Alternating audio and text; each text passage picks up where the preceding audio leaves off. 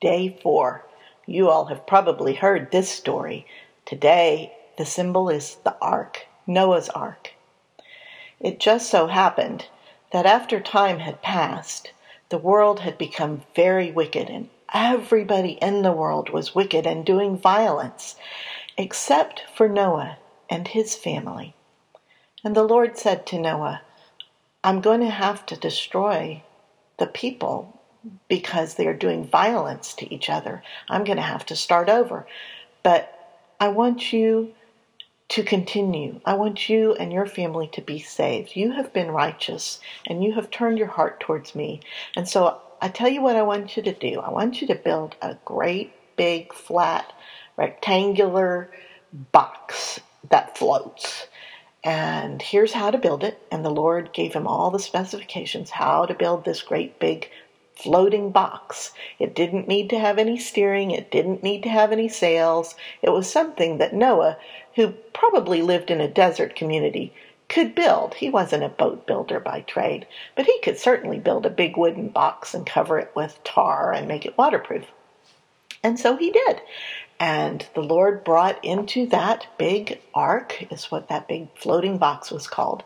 He brought into that ark um, all of the animals, all of every kind of animal, because the animals had not been wicked or violent. And so God was going to save those animals. It, if you reflect on it, it's kind of the first indication we have that animals kind of have a choice like we do. Um, perhaps. Interesting to think about. So the Lord um, decided to save Noah and to save the animals. Uh, and so when the time came and the ark had been built, the Lord told Noah and his family to get into that big ark with all the animals. And God Himself closed the ark door and sealed it shut. And then it started to rain, and it rained, and it rained. For more than a month it rained. And the and without stopping and it rained hard and the whole earth was flooded. Now back then um, and for these stories uh, the whole earth when they talk about the whole earth they're basically talking about the area where they lived. Um, they're not talking about the globe necessarily. They're talking about their world.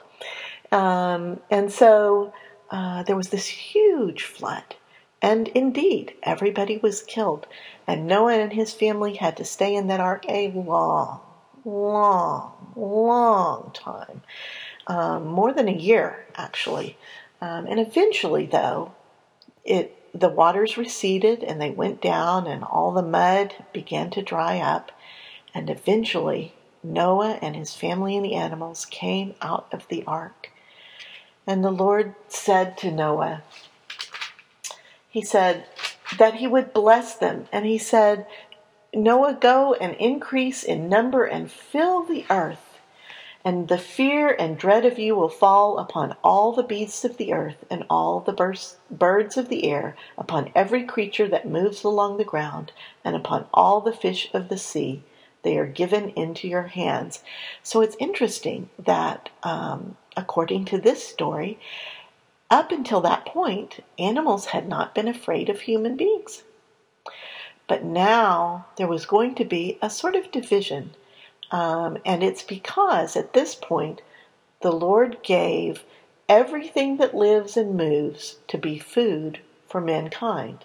Just as the Lord had previously given us all the fruit and green things that we could eat, the green plants, now we could eat animals. And so um, animals developed a fear of, of mankind, according to this story. This is a kind of a story that ex- tries to explain why things are the way they are. And, and then God said, But I'm going to make a promise to you and also to all of the animals all the living things, every living creature on earth. I establish my covenant with you. Never again will all life be cut off by the waters of a flood. Never again will there be a flood to destroy the earth. And the sign of the covenant I'm making between you and me and all the animals is a rainbow. And I have set my rainbow in the clouds, and it will be the sign of the covenant between me and the earth. And so God made a covenant, a promise, a mutual promise with God, with humankind, with all of the animals, and all of the earth.